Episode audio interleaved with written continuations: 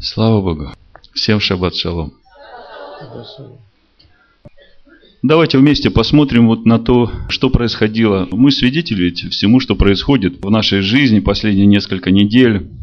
И мы сейчас в месяце Элул, через две недели Роша Шана и Суд Божий. И, в общем-то, для нас это и радостное событие, и трепетное, потому что Бог говорит, зачем вам этот день Господень? Он тьма, а не свет. Поэтому мы в трепете ждем этого дня, еще еще рассматриваемся в себя. Я вижу, что при всем этом приближении рассвета вместе с тем тьма сгущается, и давление усиливается, и со всех сторон как бы обкладывают, и как всегда Господь рядом и не дает упасть. Вот смотрите, несколько шаббатов назад мы утвердились в победе над князем этого мира. Взяли жезл в свои руки и провозгласили свою победу и многие получили свободу. Следующее, что мы открыли для себя, мы увидели истинного Сына. И вы знаете, прошлый шаббат, когда я готовился, у меня в духе было так. Согласно второго послания Фессалоникийцев, второй главы, Сын Божий открывается после того, как открывается лже-Иисус, который в Доме Божьем сядет, да? И у меня было так, я как бы слышал, что надо об этом говорить. И я так про себя говорю, Господи, ну шаббат, зачем там об этом говорить? И недельная глава была такая, ну, очень емкая, 74 заповеди, то, о чем мы прошлый шаббат говорили. Я говорю, Господи, как бы и пройти эту главу не хочется. Ну и мы говорили с вами увидели очень дивные дела Божии, увидели тайные дела Бога, которые раскрываются – совсем по-другому, за видимыми словами, когда Евнух, который не может войти в общество Господне, если он любит Бога и прилепляется к нему, получает имя и место выше, чем сыновья. И для нас это было таким укреплением, потому что мы вдруг увидели, что, ну скажем так, многие из нас страдают из-за вот этой дурной наследственности, да, из тех э, вагонов, которые мы тащим за собой, наших отцов, дедов, прадедов, да, всю эту генетику. И иногда думаем, вот у него хорошо, у него вроде все праведники, вот ему легко в этом двигаться, а мне вот сколько силы надо употреблять на то, чтобы все это обуздать, всю эту вот эту природу, которая лезет из всех щелей, ее надо все время держать. А Бог говорит, что вот таким я дам место выше и имя больше. Потому что величина духовной победы, понимаете, все измеряется вот этой величиной духовной победы. И это прозвучало для всех нас таким укрепляющим, мотивирующим таким акцентом, что можешь благодарить своих предков за ту генетику, за то родословие, которое тебе дали, потому что побеждая все это, ты получаешь имя больше и выше, чем сыновья и дочери, которые из праведников. Это очень важно для всех нас. Это доставляет радость победы, радость на каждый день, господство над этой греховной плотью, свобода тому, кто живет в нас, тому, кто больше того, кто в мире, и он живет в нас. И как бы я прошел эту тему вот этого антихриста, не хотел касаться его, и, как оказалось, пройти мимо не удалось. А, но а, это мне дало мотивацию и толчок такой – ну, серьезно к этому подготовиться и поговорить об этом вместе с вами, потому что давайте второй Фессалоникийцев откроем. Вы видите, что здесь написано. То есть мы не можем пройти мимо этого, потому что если мы увидели Сына, истинного Сына, то есть Он нам открылся, то на фоне всего этого мы должны и увидеть этого человека греха, сына погибели. Вторая глава, второй Фессалоникийцам, с первого стиха буду читать. Ну, я напомню, что сегодняшняя недельная глава «Китово», «Когда придешь». И речь уже идет о том, э, что ты приходишь в обетованную землю. И вы должны понимать, что эта обетованная земля, она наполнена мерзостями, и ее надо очищать. И все, что Бог сегодня говорит нам, это именно для того, чтобы мы, имея вот это обетование Божие, очистили эту землю. И в первую очередь свою душу. Потому что душа это есть та земля, в которой растет этот хлеб, семя с неба, которое посажено в нас. Помните молитву браха на хлеб? Благословен Господь Бог наш, Владыка Вселенной, произрастивший хлеб из земли. Так вот, э, это и есть тот процесс, когда добрая земля произвращает хлеб, который сошел с небес и посеян в наши души, сердца. Молю вас, братья, первый стих, о пришествии Господа нашего Ишуа Машеха и нашем собрании к Нему. Не спешить колебаться умом и смущаться ни от духа, ни от слова, ни от послания, как бы нами посланного, будто уже наступает день Машеха. Да не обольстит вас никто никак, ибо день тут не придет, доколе не придет прежде отступление, и не откроется человек греха, сын погибели, противящийся и превозносящийся выше всего, называемого Богом и святыней. Так что и в храме Божьем сядет он, как Бог, выдавая себя за Бога. Значит, э, апостол Павел говорит, кто бы вам ни говорил, э, что уже наступает День Христов, День Машеха, вам нужно четко знать, что прежде чем это произойдет, сначала должен открыться человек греха, сын погибели. И дальше он говорит, что он откроется как сидящий на престоле в доме Бога. Как сидящий, называющий себя Богом, которому будут поклоняться все, кто находится в этом доме Божьем. Вы видите это? То, что здесь написано. Не помните, что я еще находясь у вас говорил вам это. И ныне вы знаете, что не допускает открыться ему в свое время, ибо тайна беззакония уже в действии. То есть уже в то время, когда Павел говорил это, тайна беззакония начала действовать. И суть этой тайны беззакония именно в том, сейчас мы посмотрим это и в книге Откровения, и у пророков, и в посланиях апостолов. Суть этой тайны беззакония, что будет такое время среди верующих, когда они начнут поклоняться лже Богу, который будет сидеть в храме Божьем и выдавать себя за Бога. Понимаете? Вот это, это все написано здесь. Смотрите, в четвертом стихе. В храме Божьем сядет он, как Бог, выдавая себя за Бога. В храме Бога сядет. А храм Бога кто? Мы. И как он может сесть э, в нас? Через лжеучение, через принятие лже-мессии. Вы понимаете? Ну, чтобы вам понять э, сразу, книга Откровений 13.11. Смотрите. Мы потом э, еще прочитаем здесь побольше. Никто не комментирует этот стих. 11 стих написано, «И увидел я другого зверя, выходящего из земли. Он имел два рога, подобные агнчим». То есть, выходит из земли и похож на агнца – с рогами, как у агнца, а говорит, как дракон. А как дракон говорит? Отменил все праздники, восстал на Бога, еще сел в храме Бога. А с рогами агнчими выдавает себя за Бога. Ибо тайна беззакония, 7 стих 2 Фессалоникийцев, уже в действии – только не совершится до тех пор, пока не будет взято среды, удерживающей теперь. И тогда откроется беззаконник, которого Господь Ишуа убьет духом уст своих и истребит явлением пришествия своего. Того, которого пришествие по действию сатаны будет со всякой силой и знамениями и чудесами – ложными, и со всякими неправедным обольщением погибающих за то, что они не приняли любви истины для своего спасения.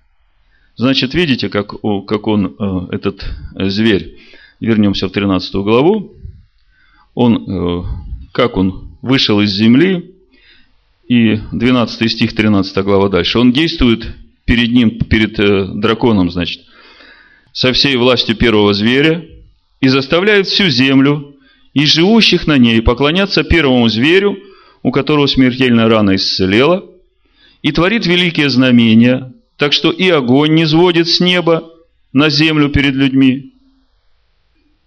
И чудесами, которые дано было ему творить перед зверем, он обольщает живущих на земле, говоря живущим на земле, чтобы они сделали образ зверя, который имеет рану от меча и жив.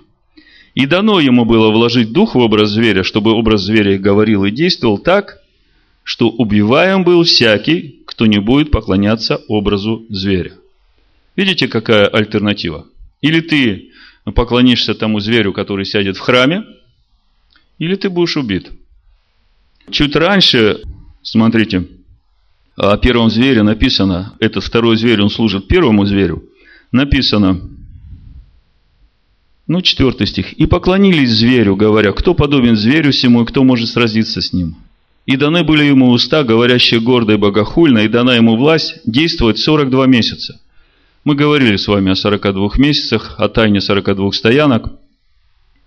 «И отверз он уста свои для хулы на Бога, чтобы хулить имя его и жилище его и живущих на небе, и вот седьмой стих. «И дано было ему вести войну со святыми и победить их». От кого? Кто дал эту власть? Бог. Воевать со святыми и победить их. Конечно, Бог. Кто же еще может давать такую власть? И дана была ему власть над всяким коленом и народом, и языком, и племенем, и поклонятся ему все живущие на земле, которых имена не написаны в книге жизни у Агнца, закланного от создания мира. Кто это имеет ухо, да, услышит. Ну вот, как бы для меня все это было в начале теории. Ну да, человек, сын греха, сядет в храме Бога, он будет называть себя Богом. Апостол Иоанн пишет, что Антихрист уже в мире. И мне все время казалось, что это вот э, что-то такое там, ну как в сказках там рисуют этих чудовищ там с красными большими глазами, с большими рогами, лохматый такой. И я думал, что, ну, это как-то так, наверное, выглядит. И вы знаете, прошлый шаббат после служения, спасибо Богу, что он меня хранил, пока служение не кончилось. Но после служения у меня состоялся разговор здесь с людьми, которые приехали из Венспилса.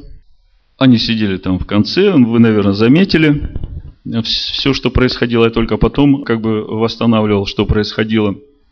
Все люди, э, кто хотел, я помолился, и они сидят. Я говорю, вы тоже ко мне? Они говорят, да. Я говорю, ну, пожалуйста, я слушаю вас. А было уже много времени, и один из них встает, говорит, ну, поскольку уже много времени, и мы все устали, у меня только один вопрос. А, а перед этим шалом брат, руку протягивает, обнимается. И вы знаете, вот в притчах написано, искренной укоризны от любящего и лживый поцелуи ненавидящего. Вот я как бы это еще не сформулировал, когда, ну, как человек приветствует, подаю руку, он говорит, не шалом, брат, там, похлопает по плечу, и говорит, ну, вот знаешь, э, мы вот приехали из Венспилса, и вот э, поскольку много времени, уже э, я не буду долго говорить, у меня всего один вопрос к тебе – и вы знаете, пока вот это он говорил, я чувствовал голос человека, да, ну, человека, который лукавит, который, в общем-то, не искренен в этих словах своих, в своей любви ко мне. И вдруг, когда он начинает говорить следующую фразу, я слышу, что уже говорит не он. Потому что тембр голоса другой, и в этом голосе столько злобы и ненависти. И он говорит, зачем ты это делаешь? Перед этим со мной на «вы» говорил, уважительно, и вдруг вот так вот сразу. Зачем ты это делаешь? Я говорю, что это? Ну вот это вот все. Я говорю, ну это вопрос не ко мне, это вопрос к тому, кто меня поставил. Мне мой Бог сказал, чтобы я приехал и тебе сказал, что ты заблудился, ты исказил благодать, ты обманул себя и ты обманываешь этих людей. Я говорю, знаете, мой Бог мне этого не говорил. Я говорю, ну, поскольку вы сказали то, что вам сказал ваш Бог, можете считать себя как исполнившим это поручение. Э, думаю, на этом разговор закончим. Итак, мы расстались. И потом, когда я размышлял, во-первых, я понял, что как бы раньше я не сталкивался вот с такой ненавистью, да, вот этого духа. И я сам вышел из христианской церкви, я знаю много людей, которые любят Господа и послушны своим пастырям, и молятся искренне, да, и стараются вести благочестиво свою жизнь. Но вот здесь я впервые столкнулся реально вот с этим зверем, которого рога, как у Агнца, а говорит, как дракон. И это мне такую мотивацию дало э, серьезно этот вопрос весь рассмотреть. Поэтому мы сегодня будем говорить о сегодняшней недельной главе. Но в основании будет, конечно, благодать. И я бы проповедь так назвал сегодняшнюю. Это Иуда, 4 стих. Написано. «Ибо вкрались некоторые люди, издревле предназначенные к всему осуждению, нечестивые, обращающие благодать Бога нашего в повод к распутству и отвергающиеся единого владыки Бога и Господина нашего Ишуа Машеха. Значит, э, тема проповеди обращающая благодать Бога нашего в повод к распутству. Думаю, начну с 27 главы Второзакония. И первое, что нам надо выяснить, что такое благодать. Как мы понимаем благодать. А второй вопрос, на который нам надо ответить, как рассмотреть и как увидеть вот этот вот дух Антихриста, потому что он ведь сам по себе не ходит, он ходит в человеках. И вот то, чем мы занимались последний месяц, да, изгнанием бесов, это как-то мне дало уже такой навык развлечения, когда человек говорит, а когда бес говорит. И когда я читал Дерека Принца вот о том, как он описывает вот этих других Иисусов, да, которых Павел не проповедовал, и что за каждым этим другим Иисусом стоит бес, я как бы, ну так, чисто теоретически соглашался, да, но практически вот столкнулся впервые, реально ощутил, как это на самом деле.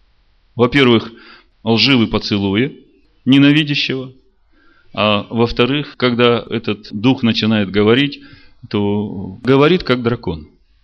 Это сразу видно, как меняется человек. Значит, э, благодать. Давайте 27 главу Второзакония откроем. Сегодня очень серьезная недельная глава, и знаете, когда я читал ее, я вдруг реально увидел эту ситуацию, в которой находился народ в этот момент, когда заключался этот завет. Вы знаете, что я увидел? Просто в один момент что нет вариантов. Если ты называешь Бога Авраама, Исхака и Якова своим Богом и обещаешь ходить по его заповедям, постановлениям, уставам, Бог тебя называет своим народом, и дальше нет вариантов. Если ты вдруг перестанешь ходить, приходят проклятия ситуацию отсутствия вариантов. Однозначность. Но за этой однозначностью смотрите, что стоит. Если ты объявил себя принадлежащим Богу, и Бог говорит, что ты мой, то все эти проклятия и наказания только для того, чтобы вернуть тебя обратно на путь жизни. И в этом проявляется тоже любовь Отца. Так вот, 27 глава книги Второзакония. Ну, главный стих, который я, в общем-то, так и хотел назвать проповедь, это о том же, о чем и Иуда говорит. Обращающая благодать Бога нашего повод к распутству. Книга Второзакония 27, 18 написано «Проклят, кто слепого сбивает с пути». И весь народ скажет «Аминь». Может быть, я прочитаю все проклятия, и потом вам легче будет понять то, что я хочу сказать. Можно часто слышать, «Э, зачем нам нужен закон? Мы не хотим под проклятием. Иисус освободил нас от закона. Мы не под законом, мы под благодать. Вот важно очень разобраться во всем, что стоит за этими словами в Писании, чтобы не поклониться вот тому человеку греха, сыну погибели, который уже сидит как тайна беззакония, в храме Божьем называет себя Богом. Так вот, слушайте, 9 стих. «И сказал Моисей и священники, левиты, всему Израилю говоря, «Внимаю, слушай, Израиль, в день сей ты сделался народом Господа Бога твоего». Итак, слушай глаз Господа Бога твоего и исполняй заповеди Его и постановления Его, которые заповедую тебе сегодня. И заповедал Моисей народу в день тот, говоря, Сии должны стать на горе Горизим, чтобы благословлять народ, когда перейдете Иордан.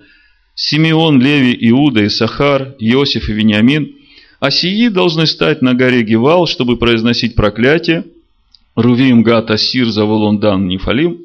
Левиты возгласят и скажут всем израильтянам громким голосом, Проклят, кто сделает изваянный или литой кумир, мерзость перед Господом, произведение рук художника и поставит его в тайном месте. Весь народ возгласит и скажет Аминь. То есть, тот, кто сделает себе идола, проклят. Проклят злословящий отца своего или матерь свою. И весь народ скажет Аминь. Следующее. Проклят нарушающий межи ближнего своего. И весь народ скажет аминь. Знаете, раньше межа было просто камень стоял. И можно ночью прийти и как бы камень перекатить там на 2-3 метра, и когда большие пространства, тогда можно и не увидеть. А у тебя как бы поле больше стало. Но Бог-то все видит. Поэтому Бог говорит, что тут сразу проклятие. Проклят, кто слепого сбивает с пути, и весь народ сказал аминь. Проклят, кто превратно судит пришельца, сироту и вдову, весь народ сказал аминь. Проклят, кто ляжет с женой отца своего, ибо он открыл край одежды отца своего. И весь народ скажет аминь. Проклят, кто ляжет с каким-либо скотом, и весь народ скажет аминь. Проклят, кто ляжет с сестрой своей, с дочерью отца своего или дочерью матери своей, и весь народ скажет аминь. Проклят, кто ляжет с тещей своей, и весь народ скажет аминь. Проклят, кто тайно убивает ближнего своего, и весь народ скажет аминь. Вы знаете, лошонара – когда мы языком своим говорим что-то плохое о других людях, и он при этом не присутствует, вот, вот это проклятие уже начинает работать. Проклят, кто берет подкуп, чтобы убить душу и пролить кровь невинную, и весь народ скажет аминь. Проклят, кто не исполнит слов закона сего, Торы, и не будет поступать по ним, и весь народ скажет аминь. Ну, если мы сейчас прочитаем Галатам третью главу внимательно – то в 13 стихе мы читаем Христос, Машех, искупил нас от клятвы закона. То есть Христос, Машех, искупил нас от проклятия закона, сделавшись за нас клятву проклятия. Ну, во-первых, если внимательно читать, можно увидеть, что Машех искупил нас вот от этого проклятия, которое мы сейчас читали от проклятия закона. Не написано, что Машех искупил нас от закона. Но не написано, что Машех освободил нас от закона. Вы видите? Машех искупил нас от проклятия закона. Ну, может, кто-то начнет спорить и что-то доказывать. Я просто сейчас попробую на простых примерах это дело проиллюстрировать. И тогда, конечно, здравый человек сразу согласится, что это действительно так, что Ишуа искупил нас от проклятия закона. Ну, э, к примеру, написано «проклят, нарушающий межу ближнего своего». Да, когда-то я по жизни, значит, перекопал там столб в огороде. Ну, я как бы условно говорю, я этого не делал. И я вдруг понял, что я согрешил, проклятие в моей жизни уже работало, и я уверовал в Ишуа Машеха, и я освобожден от этого проклятия. Но значит ли это, что теперь я могу спокойно перекапывать вообще все столбы у себя в огороде на сторону соседа? Конечно, нет. А если я это сделаю? Я опять буду под проклятием, да? То есть я это опять могу сделать и сказать, Иешуа, ты взял все мои проклятия на себя, вот я тут перекопал, ну, чтобы земли побольше было, столбы. Ну, ты же любишь меня, ты же грехи мои берешь на себя, пусть столбы останутся там, где есть, а проклятие на тебе. Это серьезно? Конечно, не серьезно. Тогда получается, что Ишуа взял на себя проклятие, но дальше-то закон-то остается. Возьмите любое из этих проклятий, кто ляжет с тещей своей. Не дай Бог. Даже комментировать страшно.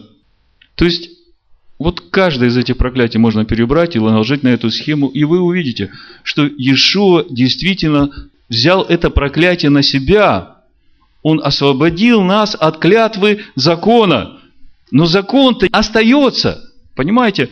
И вот самое время, наверное, поговорить об этой благодати. Как сегодня понимается благодать? И по сути понимается эта благодать на основании римлянах 6 главы, да, давайте римлянам 6 главу, чтобы сразу конкретным быть. Посмотрим, что написано. Римлянам 6 глава, 14 стих написано. Грех не должен над вами господствовать, ибо вы не под законом, а под благодатью. Уже одного стиха достаточно, чтобы понять, что если я под благодатью, то у меня вообще с грехом нет ничего общего. Я для себя вдруг как-то в одно мгновение увидел эту разницу. Что значит быть под законом и что значит быть под благодатью. Ну вот, к примеру, если я залезу под стол, вы все будете говорить, «Э, пастор Александр под столом. Да? Так вот, э, быть под законом, мудрецы говорят, что когда Бог говорил заповеди, весь народ стоял как под горой. То есть гора поднялась, и весь народ стоял под горой. Ну, это как бы духовный образ. Но смысл такой, что, во-первых, если ты не принимаешь этот закон, он просто раздавит тебя, а во-вторых, эта гора, значит, на тебе, и ты под этой горой, она давит тебя все время. Понимаете? Так вот, Павел говорит, что мы не под законом, он на нас не давит. Мы под благодатью, а это значит, что закон уже внутри нас. Разница. И поэтому грех над нами не господствует. Понимаете? Разница. Так вот, теперь я хочу побольше поговорить с вами об этой благодати, чтобы ну, вы могли другим людям легко объяснить понимание благодати. Вообще, что же есть на самом деле благодать? Я 38 лет жил в этом мире без Бога. Мои родители не были верующими, но мама говорит, что меня православный батюшка макал в бочку. То есть я как бы по рождению православный. Но на том все и закончилось. Так вот, благодать. До 38 лет я жил, как бы стремился к чему-то, какие-то ценности были, что-то строил. И вдруг э, вижу, как все начинает разваливаться. Все, что я строил, оно теряет смысл и становится ненужным. И столько времени и сил в это потрачено, и я уже один раз рассказывал, как это было. Я сижу на кухне своей, мой сын, двое детей уже у меня.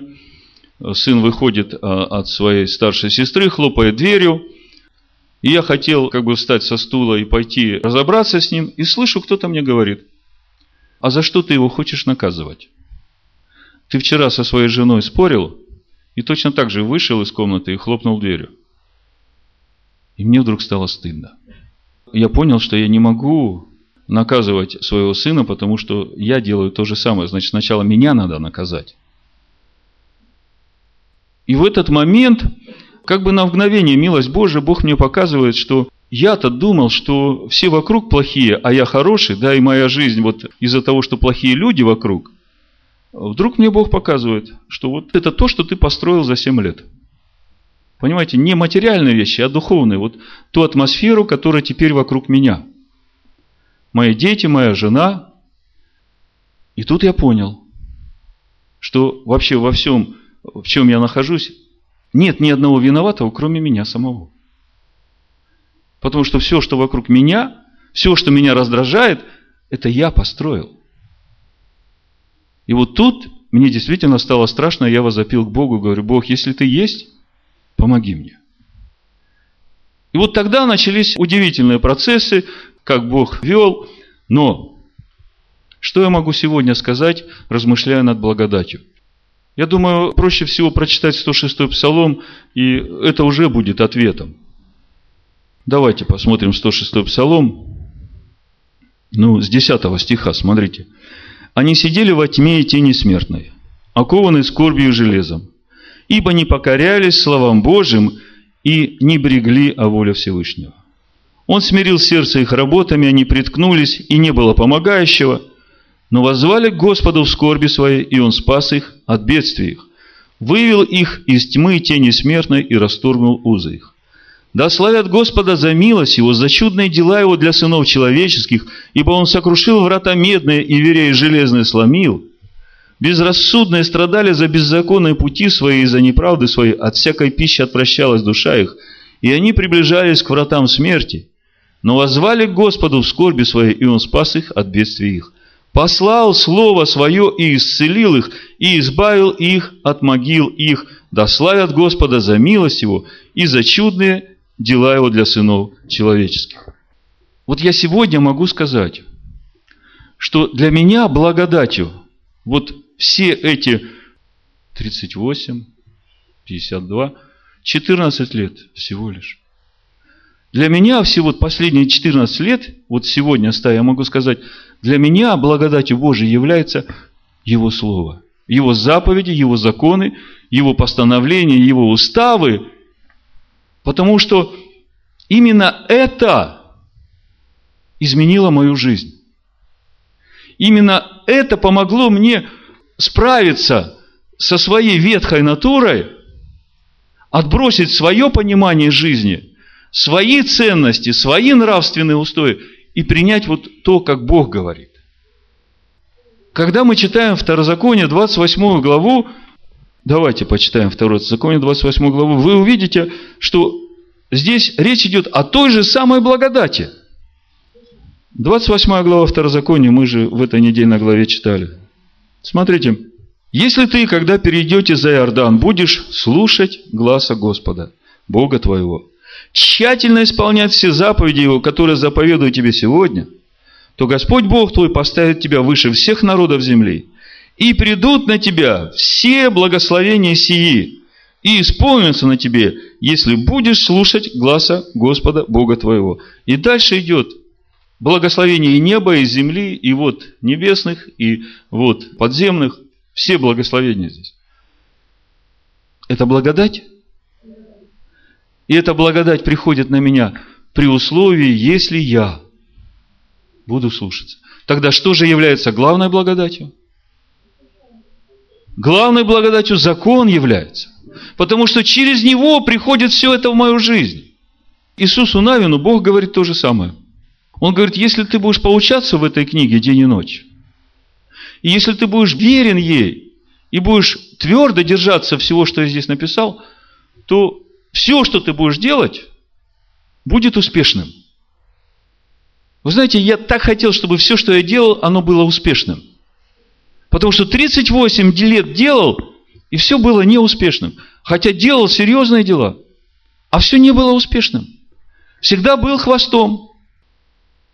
Но вот Бог дал свой закон. Это главная благодать. Потому что именно это делает меня головой. Именно это охраняет меня, обеспечивает меня. В Евангелии от Иоанна в первой главе мы можем прочитать. Удивительно, что в латышской Библии даже слова «благодать» нету такого. Вообще нету такого понимания, как благодать. Есть желостыво. Да, но милость и благодать – это разные вещи. Милосердие и благодать – это разные вещи. Есть милость, есть милосердие, а есть благодать. Благодать. Благодать. Вот смотрите, 16 стиха мы читаем. «И от полноты Его все мы приняли и благодать на благодать». То есть первая мысль. Речь идет о Ишуа Машехе. И речь идет о его полноте. И мы видим, что его полнота содержит две благодати. И когда я размышлял, как это понять, две благодати. Благодать, она и есть благодать. Да? Но здесь мы читаем. Ибо закон дан через Моисея, благодать же истина произошли через Ишуа Машеха. И как бы читая, начинаешь думать, что закон от Моисея это не благодать. Вот благодать, они пришли через Иешуа, и истина пришли через Иешуа. А там вообще э, не было истины, как бы, ну, читая вот этот перевод, можно так подумать. Но написано, от полноты его все мы приняли благодать на благодать, точка с запятой. Ибо закон дан через Моисея, благодать же истина произошли через Ишуа Машеха. Вы знаете, как я понимаю, вот эти две благодати, суть полноты Ишуа Машеха. Это как раз и есть вот эта разница во взаимоотношениях человека с законом. Или он стоит под законом, как под горой, и она его давит, и он всем своим желанием хочет исполнять этот закон, но его существо противится, и ему тяжело, но он старается, а плоть берет повод от закона и тянет его как раз делать противоположное, и ему тяжело, его силы не хватает. Так вот, благодать и истина, которые произошли через Иешуа, это как раз и есть вот то, что мы не под законом, не под этой горой, которая давит, а мы как раз с законом в сердце, потому что Ишуа Машех написано 39 Псалом 9 стих. Знаете там написано – я желаю исполнить волю Твою, Боже, и закон Твой у меня в сердце. Ишуа говорит. Я желаю исполнить волю Твою и закон Твой в моем сердце. Ишуа говорит. Никто не будет спорить с вами, когда вы скажете, что Ишуа исполнил весь закон. Правда? Тогда многие говорят, ну вот Иисус исполнил весь закон, и меня освободил от этого закона, мне теперь вообще ничего не надо делать. Правильно говорят. Только смысл неправильный вкладывает. Тебе действительно ничего не надо делать. Если он живет в тебе, и в его сердце закон Бога, то вот это и есть та благодать, которую ты получаешь. Ты уже свободен от греха. Что значит быть свободным от греха? Это значит, естественно, жить в законе Бога. Человек, у которого Машех живет в сердце, а мы ведь все говорим, и даже те, которые в римской церкви не говорят, Иисус Христос во мне живет, мне закон исполнять не надо. Да и амен.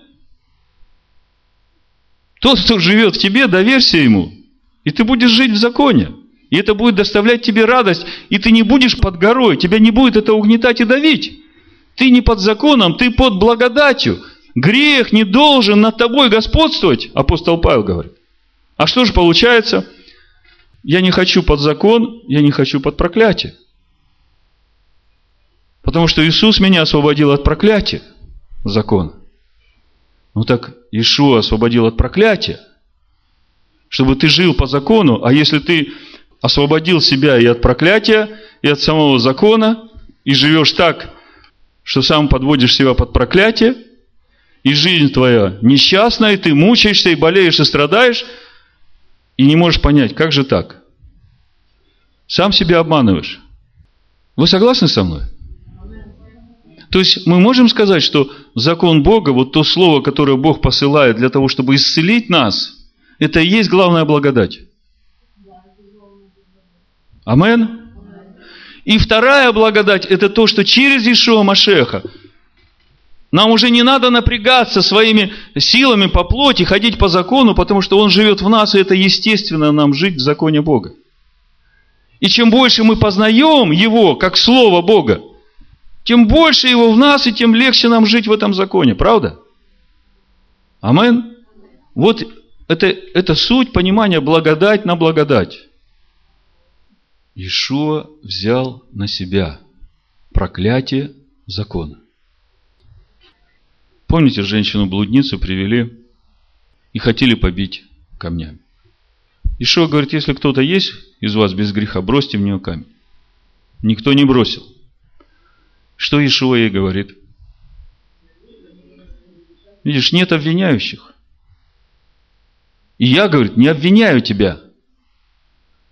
Иди и больше не греши. Я понимаю, э, с блудом больше она так поступать не может. Расслабленный, помните? Возьми постель свою и ходи. А кто это с тобой сделал? А вот тот, который Иешуа, он мне сказал, возьми постель свою ходи. Иешуа его встречает, говорит, ну вот ты выздоровел, смотри, не греши больше – чтобы с тобой чего хуже не случилось. Так вот, у меня вот этот вопрос. Ишуа берет на себя проклятие. Ишуа прощает наши грехи и беззакония. Что, он отпускает нас делать опять беззаконие? Нет. Он отпускает нас познавать закон и не грешить больше.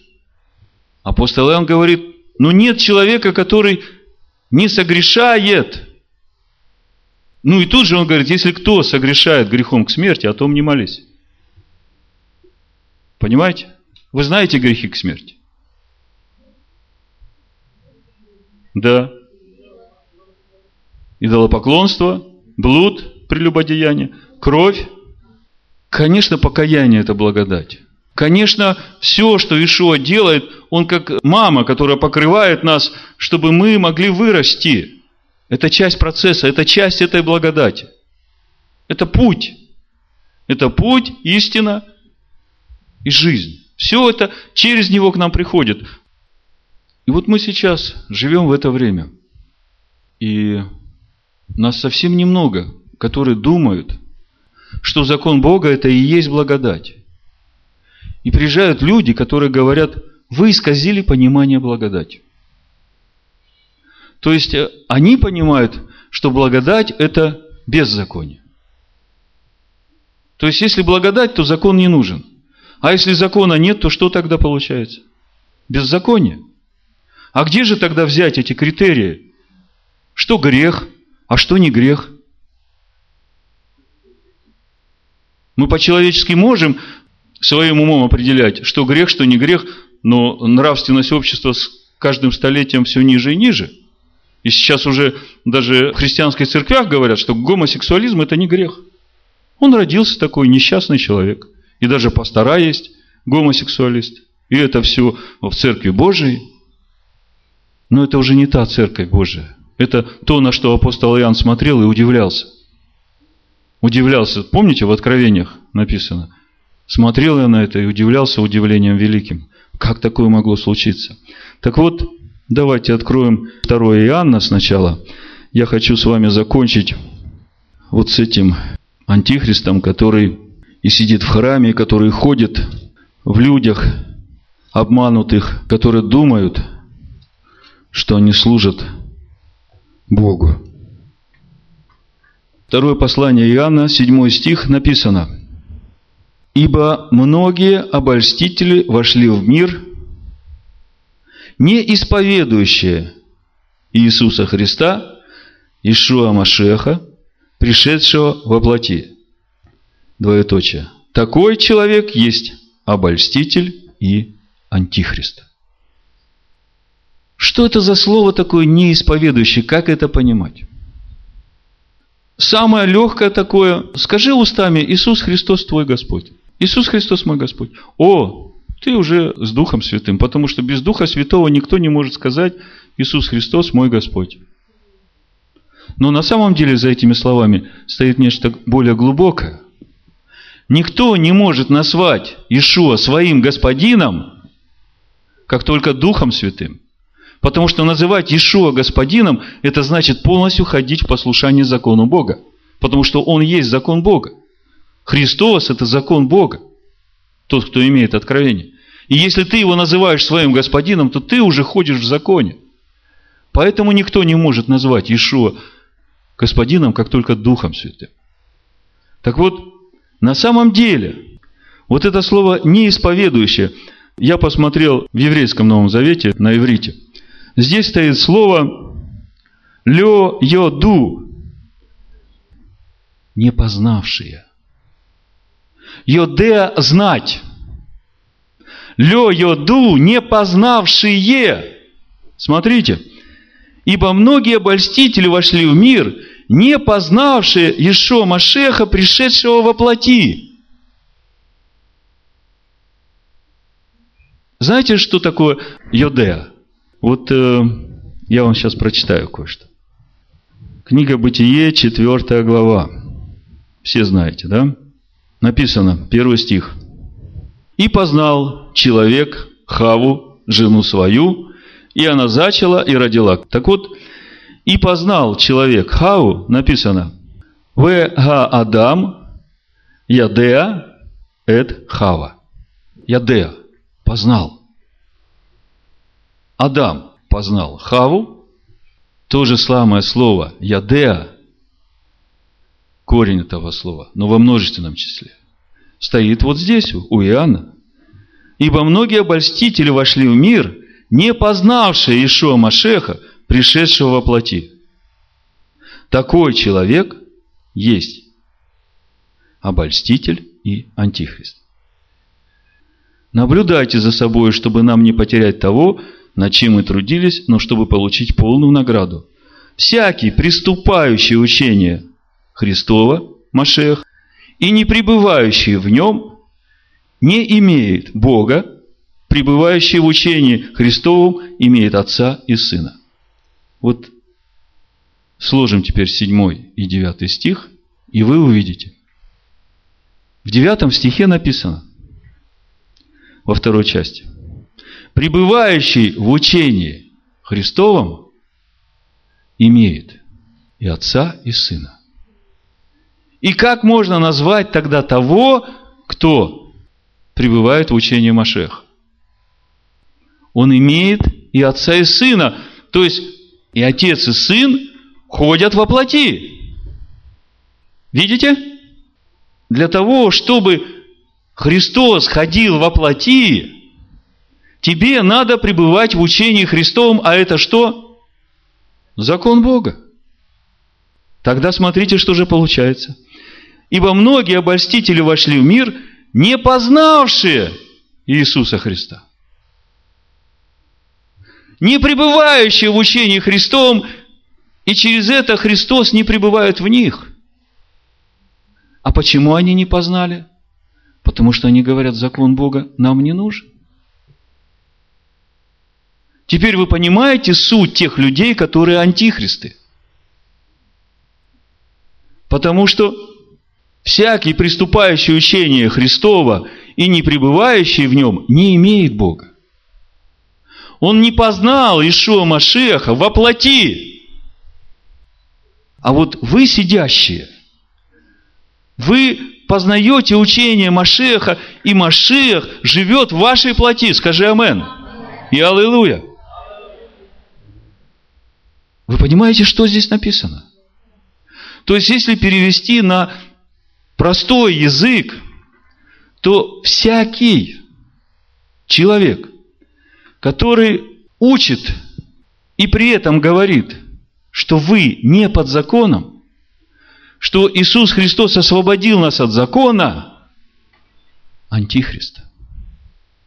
Он против Машеха, он против закона Бога, антихриста. Страшно? Это дух, и очень злой дух. Это как раз и есть тот зверь, который с рогами подобными агнчим, но говорит как дракон. Потому что дракон говорит, в храме Божьем сядет, вознамерится отменить и праздники Господни, и законы, и времена Божии, и будет как Бог там, и все будут ему поклоняться. И сегодня этому Иисусу Христу поклоняются почти все народы. Называют его Богом, который освободил их от закона. Вы видите, как это все серьезно? Смотрите, дальше написано. Десятый стих. «Кто приходит к вам и не приносит всего учения, того не принимайте в дом и не приветствуйте. Дословно, и не говорите ему шалом». Вы знаете, я потом молился, говорю, Господи, я же не знал сначала, кто он. Я ему сказал шалом. В дом не пускайте и не говорите ему шалом ибо приветствующие его участвуют в злых делах его. Давайте теперь четвертую главу Иоанна, первого послания откроем и продолжим. Еще я хочу еще глубже вас в этом утвердить, чтобы вы начали видеть суть этого зверя, который сидит сейчас в храме Божьем с агничьими рогами, и все его называют Богом и кланяются ему. И написано, что все народы, языки и племена все поклонятся ему, кроме тех, которые записаны в книге жизни. А те, которые записаны в книге жизни, они будут убиваемы этим зверем. Вот такая веселая история. Четвертая глава первого послания Иоанна. Возлюбленные, не всякому духу верьте. И речь идет о человеках. Но испытывайте духов от Бога ли они, потому что много лжепророков появилось в мире – Духа Божия. Смотрите, речь идет о духах, о человеках. А дальше написано, Духа Божия и Духа заблуждения узнавайте так. Всякий, который исповедует Ишуа Машеха, пришедшего во плоти, есть от Бога. Слово исповедует то же самое.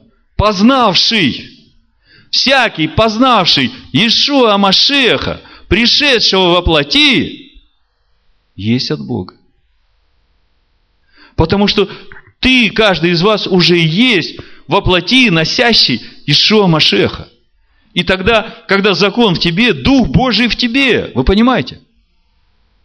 А всякий дух, который не исповедует, не познал Ишуа Машеха, пришедшего во плоти, который отрицает, что Ишуа Машех есть закон Бога, не есть от Бога, но это дух Антихриста, о котором вы слышали, что он придет, и теперь есть уже в мире. Вот такое слово непростое – исповедовать. Мы все время думали, исповедовать это устами, даже немножко странно звучит. Адам исповедал Хаву, и родились два сына, да? Совсем другое значение. Вы знаете, хотя в оригинале, в греческом, если посмотреть глубже, покопать, да, то можно увидеть этот смысл. Потому что исповедать, там дословно как бы стоит вот эта мысль благодарение и хвала. А в Коринфянах мы читаем, что всякий хвалящийся будет хвалиться Богом. Понимаете, вот те, которые познали Ишуа Машеха, ходящего во плоти, в них уже Дух Божий. И вот это вот и есть хвалиться Богом. Не собой мы хвалимся, а Богом, живущим в нас. Амин. Вот как, как это все, вроде бы как написано, но увидеть сразу это нельзя. Но это надо было нам сегодня услышать, чтобы действительно бодрствовать, как Наум в прошлый раз говорил, даже одна мертвая муха может испортить целую бочку мироварника. Чтобы ни одной мертвой мухи, чтобы, не дай Бог, мы где-то поклонились этому Богу, который сейчас сидит в Доме Божьем и называет себя Богом. И всякий, который не исповедует, который не познал Ишуа Машеха как закон Бога, пришедшего плоти, не приветствуй его и руки ему не подавай. Молиться о нем можешь, чтобы Бог открыл ему откровение о Машехе. А что с домашними делать? Ну что, любить их и молиться о них. Вы знаете, когда домашние злые, то мне кажется, что эта проблема не в домашних, а в тебе. 14 лет назад я тоже думал, что все домашние злые, пока мне Бог не показал, кто я есть на самом деле. И вот тогда мое раскаяние и действительно желание научиться жить так, как Бог хочет, чтобы мы жили, вот это благодать. И Он это делает. И с тех пор мы уже 20 четыре года с женой, и у нас уже не двое, а пятеро детей. Это все только благодаря ему. Может быть, кто еще сомневается в том, что содержанием Ишуа Машеха является закон Бога, я просто повторю несколько таких главных мест Писания, которые, в общем-то, для тех, которые с нами уже давно, они как основание для нашего познания Ишуа Машеха. Это 1 Коринфянам 10 глава, с первого стиха написано, «Не хочу оставить вас, братья, в неведении, что отцы наши все были под облаком, и все прошли сквозь море, и все крестились в Моисея в облаке и в море. И все ели одну и ту же духовную пищу, и все пили одно и то же духовное питье, ибо пили, смотрите очень внимательно, из последующего духовного камня камень же был Христос. И мы говорили, что в то время, когда отцы ели и пили духовную пищу, которая текла из последующего духовного камня, который есть Христос, это была Тора Моисея. И они все крестились Моисея. И оказывается, что Тора Моисея течет из последующего духовного камня, который есть Христос. Может ли течь горькая и сладкая вода из этого духовного камня? Тогда можно ли сказать, что Тора Моисея – это горькая вода?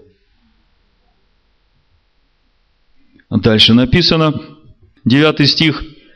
«Не станем искушать Христа, как некоторые из них искушали, погибли от змей». Смотрите, четыре тысячи лет назад в пустыне народ, вышедший из Египта, искушает Христа. Многие, которые не имеют этого откровения о содержании Христа, скажут, а как это вообще может быть? Он же родился 2000 лет назад в Вифлееме. Как же они могли его искушать 4000 лет назад в пустыне? Оказывается, мы что-то не знаем о Христе. И вот та проповедь «Видишь ли ты сына», она, в общем-то, хорошо раскладывает содержание сына. Но если мы перейдем в послание евреям, в третью главу, то здесь продолжение этой же темы. Автор послания евреям пишет, можно с 14 стиха. «Ибо мы сделались причастниками Машеху, если только начатую жизнь твердо сохраним до конца. Доколе говорится ныне, когда услышите глаз его, не ожесточите сердец ваших, как во время ропота. Ибо некоторые, слышавших, возроптали, но не все вышедшие из Египта с Моисеем. На кого же негодовал он сорок лет? Не на согрешивших ли, которых кости пали в пустыне? Против кого же клялся, что не войдут в покой его, как не против непокорных? Итак, видим, что они не могли войти за неверие. Посему, первый стих 4 глава, будем опасаться, чтобы когда еще остается обетование войти в покой его, не оказался кто из вас опоздавшим. Ибо и нам оно возвещено, смотрите, и нам оно, то же самое слово, возвещено, как и тем, которые вышли из пустыни. Но не принесло им пользы слово слышанное, не растворенное верою слышавших. Если ты хочешь, чтобы благодать принесла тебе пользу, то его надо растворить верой. И тогда ты не под законом. Тогда ты действительно под благодатью, и грех над тобою не господствует. В заключение, может быть, еще несколько мест Писания. Просто когда я пришел домой, прошлый шаббат, очень болела душа. Душа болела не из-за того, что мне плохо сделали. Нет. Мне это говорили уже и покруче люди, да? Я не буду называть имен, но вы все знаете. У меня душа болела за тех людей, которых они подмяли. И особенно у меня болела душа за того человека, который привел их сюда и уехал с ними. Очень болела душа. И я молился Господу и говорю, Господи, ну мне так хочется какое-то утешение. Я понимаю, что это часть войны, я понимаю, что война идет серьезно. И знаете, читаю на следующий день книгу Наума, первую главу, 15 стих, и там написано, «Вот на горах стопы благовестника, возвещающего мир». И дальше две точки. «Празднуй, Иудея, праздники твои, исполняй обеты твои, ибо не будет более проходить по тебе нечестивый, он совсем уничтожен». Слушайте, я так часто слышал этот стих из Исаии о ногах благовестника, который благовествует мир, благовествует благое. И это так популярно в той церкви, откуда мы вышли. Но я только сейчас увидел, что благовествует этот благовестник – который благовествует мир Иудее. Он говорит, празднуй, Иудея, праздники твои. Вы когда Новый Завет читаете, там всегда такая фраза «приближался праздник иудейский». И это как бы так подчеркнуто, и многие говорят, ну это же иудейский праздник. У нас же свои. Как прекрасны ноги благовестника, благовествующего шалом. Празднуй, Иудея, праздники твои, исполняй обеты твои, ибо не будет более проходить по тебе нечестивый, он совсем уничтожен.